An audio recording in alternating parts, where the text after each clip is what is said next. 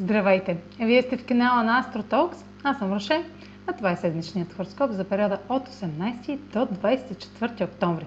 Ще започна с общите влияния за седмицата, след което ще продължа с тяхното отражение върху вашия асцендент и вашия зодиакален знак. Пълнолунието в на 20 октомври е в аспект с Марс във Везни и Плутон в Козерог. Колкото и да ни се иска, резултат без конфликт ще е неизбежен. Няма да можем да угодим на всички страни с действията си, няма да правим компромиси и ще е правилно да изберем себе си. Ще получим мощна подкрепа и сила да вярваме в промяната, която сме започнали в началото на месеца и ни тласка да обичаме повече себе си. Ще сме обсебени от идеята да контролираме чрез налагане на желанията си по краен начин, като трудно ще проявяваме търпение или пестене на средства. В някои случаи заплахи и ултиматуми с цел контрол са възможни, ако някоя от страните се чувства неодобрена или отхвърлена. Марс в квадрат с Плутон в Козирог е рядък аспект, и сочи, че решенията ни ще се взимат под напрежение между личните ни действия и тези упражняващи контрол и сила на тях по време на преговори в отношенията.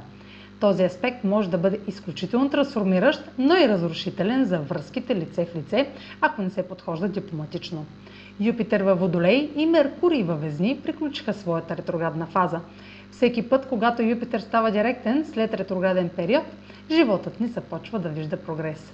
След месеци на съмнение в нашите цели, надежди и мечти, е време да започнем от начало с пълно доверие и вяра. Юпитер директен е зелена светлина да вървим напред, без значение към какво.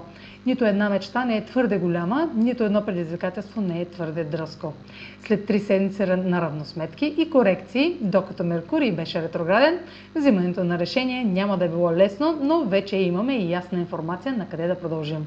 Сега задачата е да впрегнем и съчетаем тези нови знания с ресурсите, с които разполагаме за постигане на целите.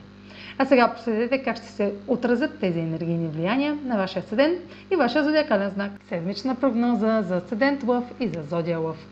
Меркурий директен във вашата сфера на комуникацията и Юпитер директен в партньорската сфера сигнализират за движение напред във всички разговори, документи и въпроси с партньорствата.